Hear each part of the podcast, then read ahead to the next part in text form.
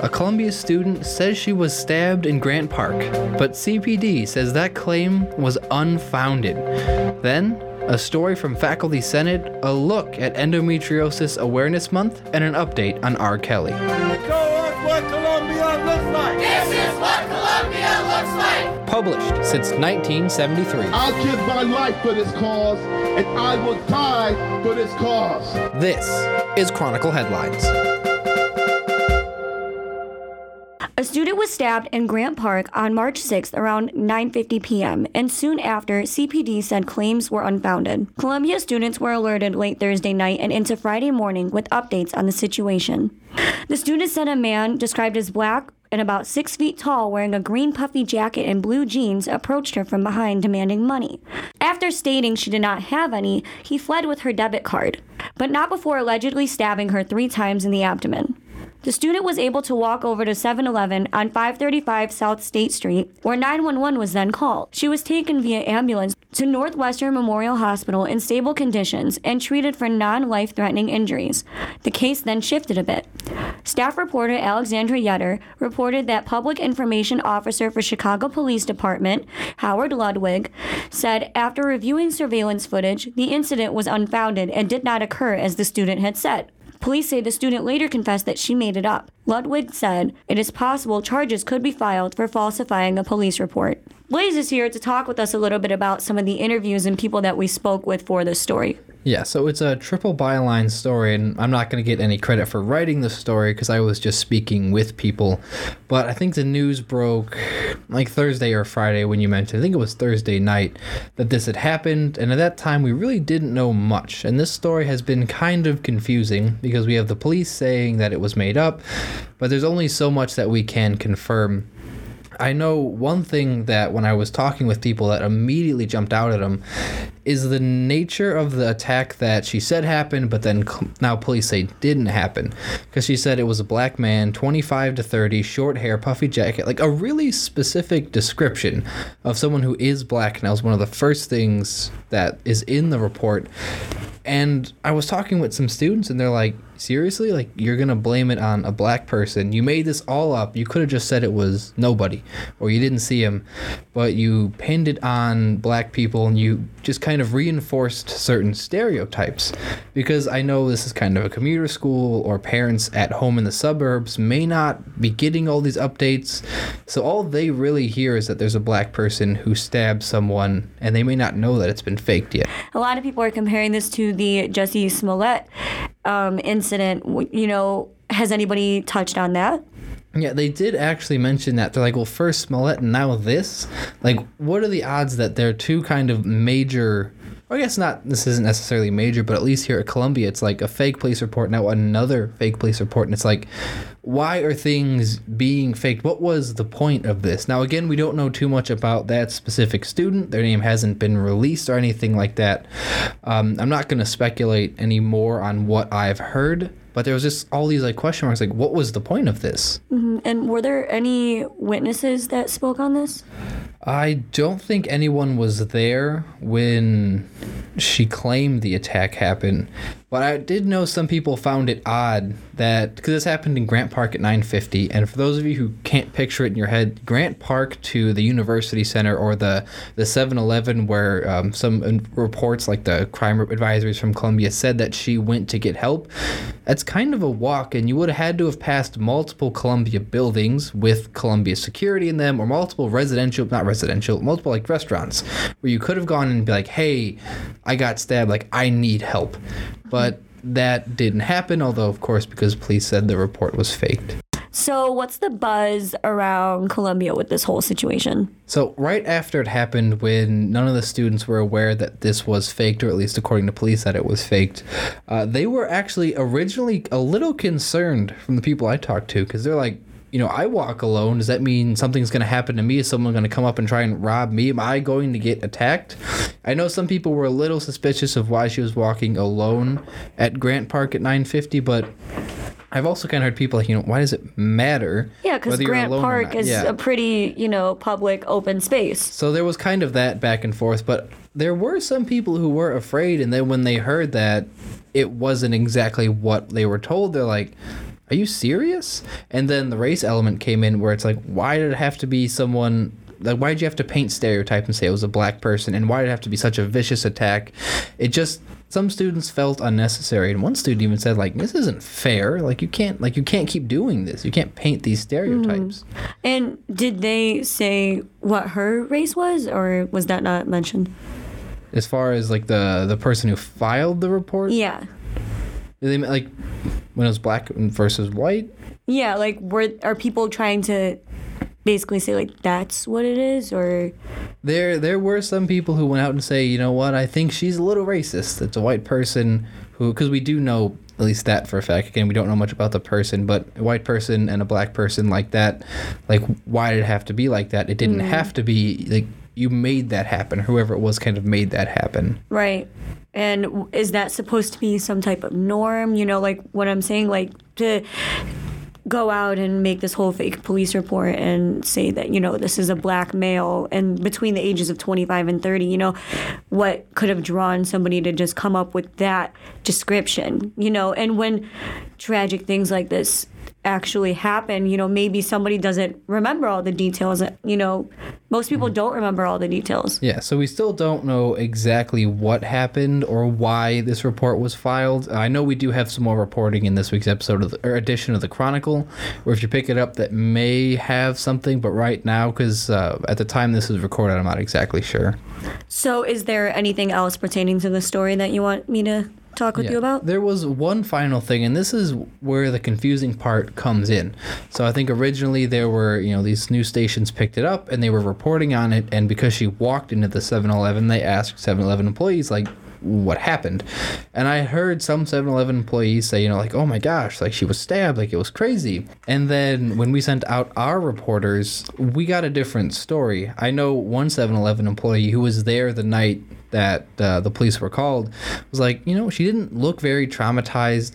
The blood was a, like a, a bright red color. It was on her leg. Like they were kind of throwing, casting some doubt on it. When they apparently, this person said when the police arrived, the police were kind of hesitant and were like, questioning her for about 15 minutes, I think is what the article said, before actually getting uh, an ambulance on the scene to take her to Northwestern Memorial Hospital. do you know why they were questioning right away before they even checked for surveillance for CPD. Um, I'm not exactly sure, but uh, she claims she was stabbed in the abdomen. So it, when officers went to the scene, they might have been like, you know, the blood pattern's not right, or something may not have been lining up with them. But I'm not exactly sure what happened. That would be my guess. Well, we look forward to seeing the updates in the Chronicle article. Yeah, and if you go to ColumbiaChronicle.com, you can find the article by Alexandra Yetter, Casey Watt, and Catherine Savage. Three reporters working on it. Over to our next story. I have staff reporter Bridget Ekus who went to Faculty Senate. Now, Bridget, usually Faculty Senate covers a range of topics. Is that the same as, uh, was that the case today? Oh yeah, most definitely. So instead of parsing through literally everything, what were one or two of the biggest stories that you want to talk about right now? I think the biggest story I want to talk about right now is the Higher Learning Commission's report that was read um, verbatim because there were really no negative comments about Columbia and, And the Higher Learning Commission accredits colleges, which essentially means our degrees mean something. Is that correct. And it also means that transfer students can transfer here. okay? So when we say that they said Columbia, or I forget your exact wording, but what did they say? Um, interesting key points that the Higher Learning Commission made about Columbia is they said that Columbia commits to connecting the college with the city through our Big Chicago classes for freshmen um, and incoming students. And another thing that I thought was interesting is they mentioned that the faculty were really in touch with their careers, which help students. And they said that they were relevant, which I thought was important to know that, you know, my faculty, which are teaching me, are relevant in their fields. So really, were there any negative comments at all? Not that I noticed. Um, they we do report our enrollment to them every year, which has been in decline. So the Higher Learning Commission asked for a longer summary about enrollment and about finances in the next two years, but that was pretty much it. Okay, so that's something that will be coming. So it essentially sounds like Columbia will be accredited. If I'm not mistaken, we were recommended for it. Do you know exactly what step we are in the process? Yeah, we are accredited for the next 10 years. And we're actually among the healthiest of institutions, is what they said today, which means that, like, we, like, if you're not of the healthiest, you're going to be checked on every two years, but we're going to, like, we'll continue on this path of being accredited every 10. So they're they're probably not going to stop by because this is essentially an audit of curriculum, faculty. It's a whole look at the college. So being healthy means you're fine. We'll see you in 10 years. We trust that everything will be okay while we're gone. Yeah, besides the little reports that the college has to report back to the team, such as enrollment and finances every, year, that's pretty much it. I know a lot of people have kind of made a, a stink about Columbia and are at least some people appear to be unhappy coming to Columbia. So the Higher Learning Commission again didn't find any problems and we were one of the healthiest. So people who are upset it's like, yeah, you may have some gripes, but overall the college is in a good place. Uh, yeah, from an academic standpoint, you know, we're accredited and we're in a good place. And I think those individual issues might just need to be taken up with appropriate staff. So, Bridget, I notice you have what appears to be some sort of PowerPoint presentation printed out on uh, various sheets of paper. Was that something the Higher Learning Commission used to present? Is that like their their cheat sheet, their notes? Um, so the Higher Learning Commission didn't present. It was the provost Neil Pag. Ganio, who actually is uh, in charge of accreditation. So he just read the report throughout and, the and meeting. This presentation, I'd like to go through some of it. Is his kind of notes on the HLC's accreditation or recommendation and all that? this is the HLC's like actual like quoted reports. Oh, okay. So, what Yeah. were one or two things that you found a little interesting that was uh, that you have there in your notes? Um, one thing I found interesting was they brought up our diversity, equity, and inclusion at the college, and they said that it emerges from a recognition that is an essential part of a student's education. So it made it seem like at Columbia, diversity, equity, and inclusion is a part of the education no matter what, which I thought was interesting. Did they bring up uh, anything else? Yeah, they talked about our library, which I thought was pretty cool. Um, they said that the webpage is like well organized and easily accessible, and that it won an award in 2017 that was recognized as an Excellence in Academic Libraries Award from the Association of College and Research Libraries. Huh, so library and diversity. They were really just touching on a bunch of topics in there. But I know that there was more mentioned in this faculty senate meeting. Is there anything else you want to touch on? Yeah, I think the last thing is that fall of 2019, the incoming students, freshmen, and transfers won't have to be required to take a writing intensive for their major. Um, the committee agreed on that today. And I thought that was just interesting because, you know, writing is a core skill. Did they happen to say if there's some sort of substitute, or are they dropping like that part of the LAS core just altogether? Um, so they didn't say anything about dropping it from LAS. More or less, it's like the cl- the courses are still going to be required for your major. Like you're going to have to take the major course no matter what, but it's not going to have the label of writing intensive. Okay, so I know at least like some courses qualified for writing intensive and this and that. So now there just there's not that distinction like a reporting and writing too for a journalism student isn't writing intensive is just another course. Right. And did they give any reasoning behind that decision? Um, they mentioned something about it not being audited properly throughout the college and it not being checked on. Um, but other than that, they didn't really discuss it. So it sounds kind of like, well, writing intensive in one part is a different in writing intensive of another course, and it's kind of scattered. Is that what they were getting at? It seemed like from one comment from a senator that they haven't been checking on it within the college, as depending on different departments. I don't exactly know how that process works, but And he didn't get, uh, or he or she didn't get much more specific beyond that. No. And the fact, and the Senate was pretty unanimous in their vote to approve it. So, Bridget, I know you mentioned off the top or before we were starting, those were the two major things you wanted to talk about. But before I let you go, was there another kind of major event or thing that uh, we should know about?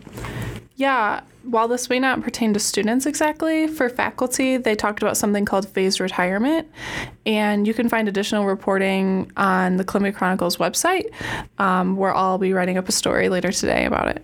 And then uh, just to tease that story a bit, what is phased retirement, or at least what you know? Because I was reading over it a bit and I'm like, oh, this is kind of a little confusing. But it, it kind of sounds like older faculty are getting phased to retirement? Is it voluntary, involuntary? Is it like something you have to do? Um, I believe it's voluntary. Uh, don't quote me on that, but the word phased, I think, uses it perfectly. Basically, it's any faculty member who's over 62 and has been at the college for 15 years. They can either choose a one to two year program where they're going to be teaching less um, and they can focus on coming out of the college so that the college can replace their spot. Oh, so it's not like, oh, I'm retiring at the end of this semester and I had eight classes. Good luck filling them. It's like, I plan on retiring soon. You may want to start flipping out some of the classes with people who know what they're doing so it's a smooth transition.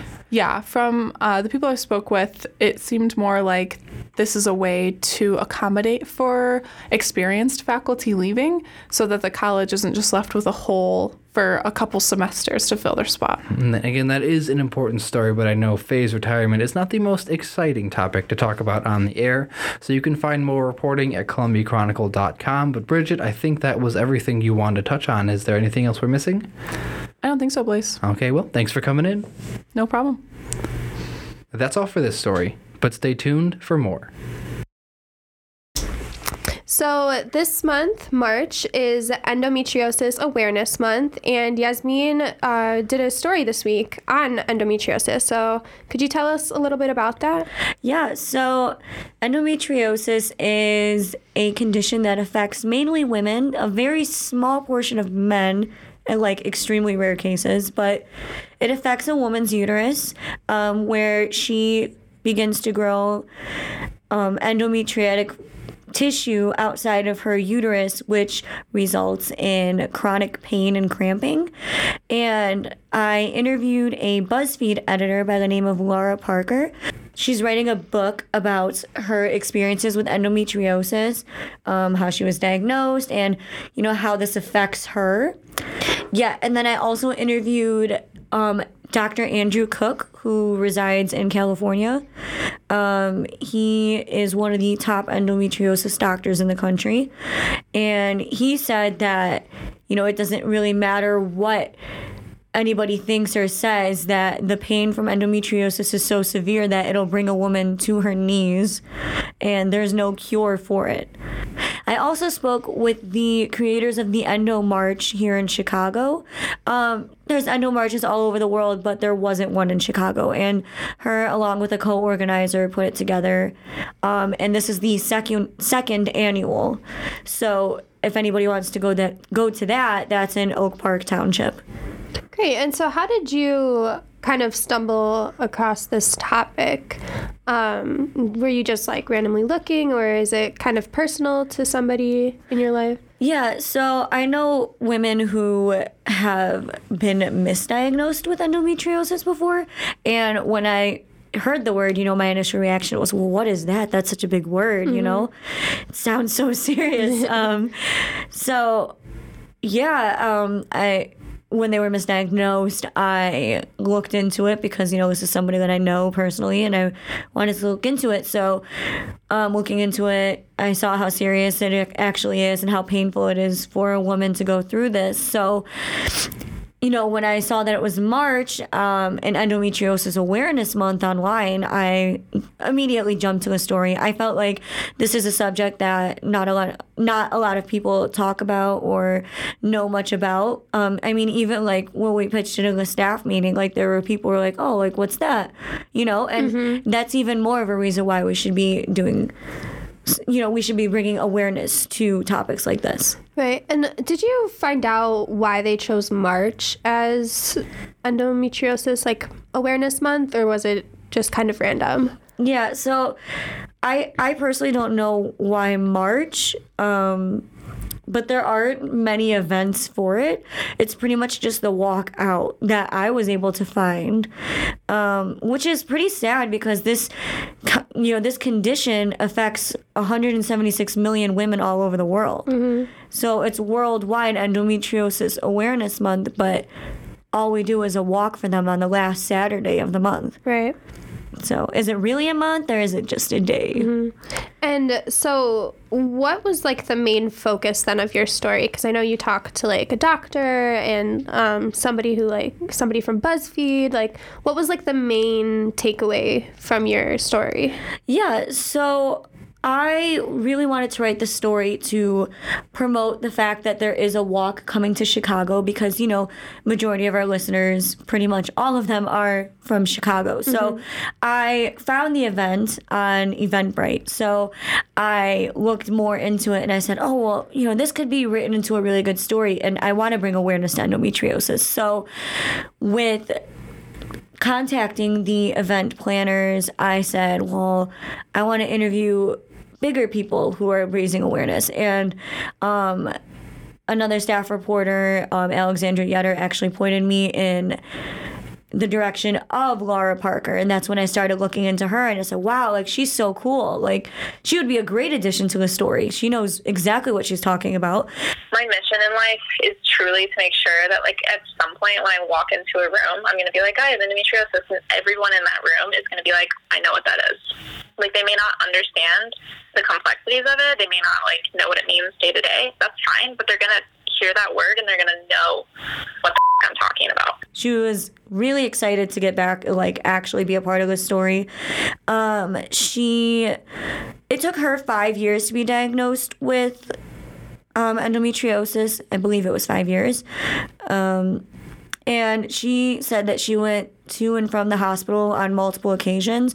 And every time she went the doctors just told her oh you're fine. It's just a bad period. Like you'll be fine. Mm-hmm. And you know when we were talking on the phone during the interview like it was almost insulting for somebody to be in that much pain and for a doctor to say like oh well you, that's just a bad period. Like basically you're being dramatic. Like and then you know it's usually like you know like a person who doesn't have a menstrual cycle will, would be like oh you know maybe maybe it's just a really bad one maybe you just need to take a few days to like relax and but no like it's not. And then Dr. Cook, um, he's a male who resides in California. He practices in California. Um, he he was the first person to say as soon as I got on the phone with him, like no matter you know basically what anybody says, like this is serious. Like this is something that really affects a woman's life. You know, like this stops her from doing anything that she wants to do because it's so painful and so intense. Um, and you said that you knew people that were misdiagnosed. Could you talk a little bit more about that? Um, basically, like, wh- kind of the timeline, like when they found out they were diagnosed and how long it took to, like, find out that they were wrong about that. Yeah. So, um, the person she she had really bad like periods growing up. Um, you know, as she got older, um, and she started to become sexually active, um, she said that it was worse because most women who well not most women some women who have endometriosis they're they're unable to have penetrative sex because of how painful it is for them. So um, actually one of the people that i interviewed for this article said the same thing that she can't and she wrote about it in the book laura parker. And the person who was misdiagnosed, she, you know, she kept going frequently to the doctor, something's wrong. Like, this isn't normal. This isn't okay.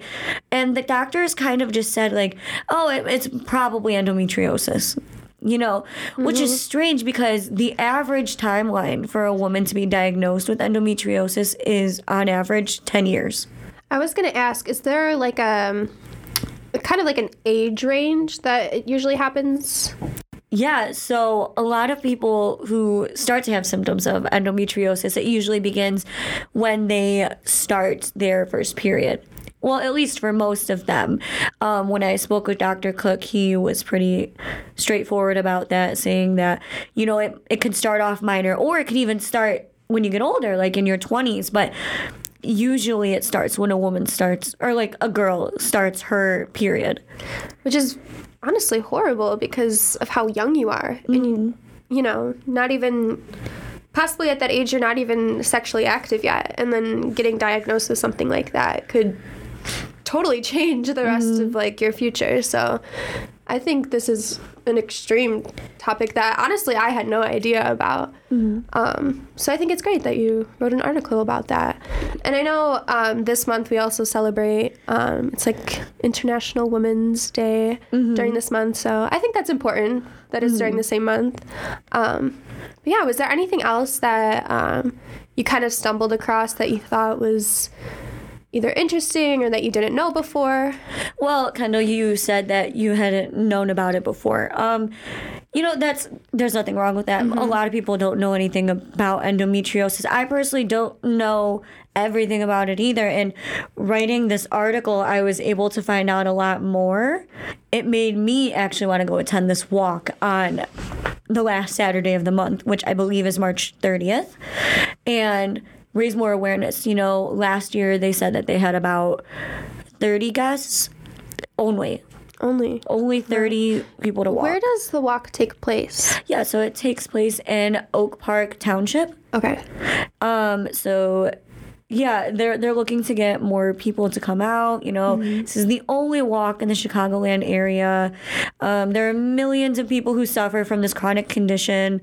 Um, I, I think it's really important for people to be informed on this because, you know, it's not just, oh, a woman has cramps. It's this woman who may have endometriosis cannot do the normal tasks that anybody who doesn't have endometriosis may be able to do. Mm-hmm. And a lot of people don't understand that. So I think it's important for people to say, like, you know, it's it's a real condition. It's it's chronic. It's painful, and I myself don't have it. But the way people who have it describe it, it's it's unbearable. Right. Well, hopefully your story brings more people to the walk, and then we'll start more awareness for the we- years to come. So, thank you. That's all for this story, but stay tuned for more. R&B artist R. Kelly is in a new headline due to his ex-lawyer, Ed Genson. In a Sun Times interview, Genson said Kelly was guilty as hell in his 2008 child pornography charges, which he was found not guilty. Genson said the reason Kelly did not get arrested for anything in Florida when he represented him was because he made Kelly go to the doctor to receive libido killing shots, which decreases sexual desires. In the past few weeks, Kelly has been in and out of jail after being charged with 10 counts of sexual abuse in Chicago. He was not convicted but failed to pay bail and spent a night in jail. Kelly was previously on CBS for his first public interview where he defended his innocence. Stop it. Y'all quit playing. Quit playing. I didn't do this stuff. This is not me. Y'all, I'm fighting for my life. Y'all killing me with this. I gave y'all 30 years of my career. Kelly recently returned to jail March 6 over unpaid child support. Kelly's daughter spoke out against him, calling him a monster. Kelly does not have a good standing relationship with his children. You're killing me, man. This is not about music. I'm trying to have a relationship with my kids, and I can't do it. Y'all just don't want to believe the truth. Thank you all for tuning in to this week's episode of Chronicle Headlines. You can check out all these stories and more in our print edition available on campus, on our website, columbiachronicle.com, and our additional coverage on social media. We are at CEC Chronicle on Twitter, Instagram, and Snapchat, and The Chronicle on Facebook and YouTube. Chronicle Headlines is made possible with the collaboration of the staff of the Columbia Chronicle and WCRX FM, Chicago's Underground, under the leadership of the chair of the Communication Department of Columbia College Chicago, Suzanne McBride. Chronicle Headlines is produced and hosted by Blaze Mesa, Kendall Polidori, and Yasmin Chica. We'll see you all next week.